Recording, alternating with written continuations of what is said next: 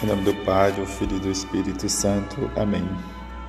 E o teu Pai, que vê o que está escondido, te dará a recompensa. Quarta-feira de Cinzas. Evangelho de Mateus, capítulo 6, versículo de 1 a 6, versículo 16 a 18.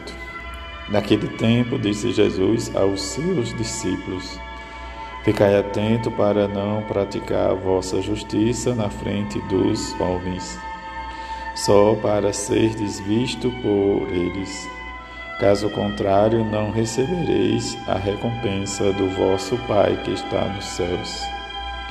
Por isso, quando deres esmola, não toques a trombeta diante de ti, como faz os hipócritas nas sinagogas e nas ruas, para serem elogiados pelos homens.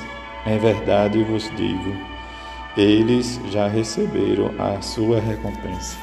Ao contrário, quando deres esmola, que a tua mão esquerda não saiba o que faz a tua mão direita, de modo que a tua esmola fica oculta, e o teu Pai, que vê o que está oculto, te dará recompensa.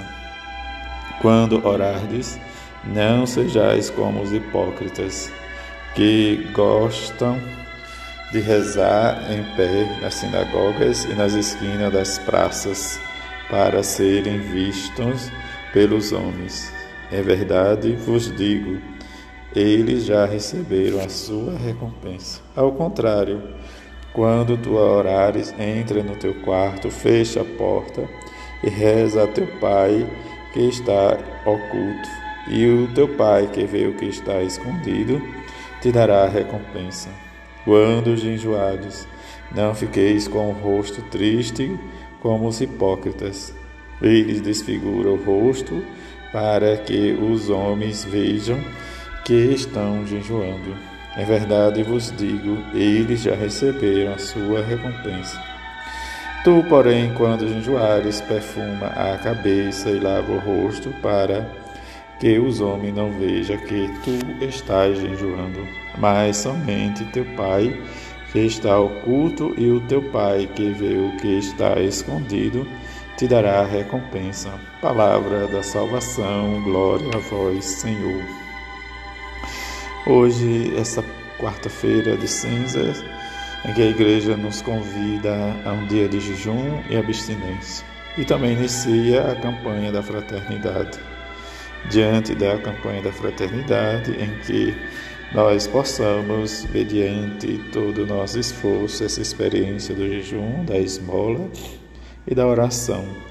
No comentário da introdução da missa, da liturgia da CNBB Igreja em Oração, nos diz: com este dia de jejum, oração e penitência, iniciamos a Santa Quaresma, um caminho de abertura ao Espírito de Deus, que nos convida e de transformação humana e espiritual, pela campanha da fraternidade este ano, com o tema Fraternidade e Amizade Social, e com o lema Vós todos sois irmãos e irmãs.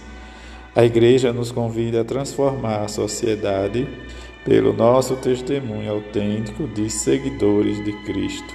Celebremos este dia com piedade e recolhimento, e que com esse pensamento vivamos e nos deixamos levar não pelos nossos desejos carnais, mas pela experiência da renúncia, do sacrifício, para que possamos alcançar sempre o que Jesus nos convida. A leitura da primeira leitura do profeta Joel nos diz: rasgai o vosso coração e não as vossas vestes. Diante disso, para dizer que diante da circunstância que nós vivemos, como ele diz, Deus, ele é benigno e compassivo, paciente, cheio de misericórdia, inclinado a perdoar o castigo. Paulo nos chama a atenção: reconciliai-vos com Deus, é agora o momento favorável. E também, diante das três colocações que Jesus nos apresenta no Evangelho, em circunstância da nossa intimidade com o Pai, da nossa penitência, da nossa oração, do nosso jeito de ser, para que não precise que o outro realmente saiba o que nós estamos fazendo, mas somente Deus, o Pai.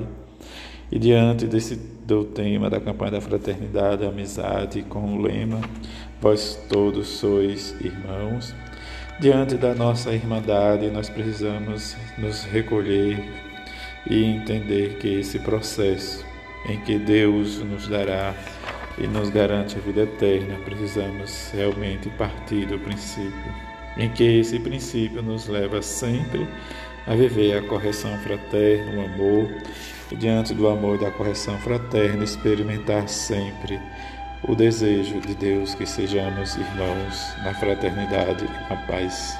Que a Virgem Santíssima e São José nos ajude, como nos diz o profeta Joel: rasgai o coração e não as vossas vestes. E merecemos também viver humanamente, espiritualmente, diante da nossa simplicidade, da nossa humildade. Assim seja. Amém.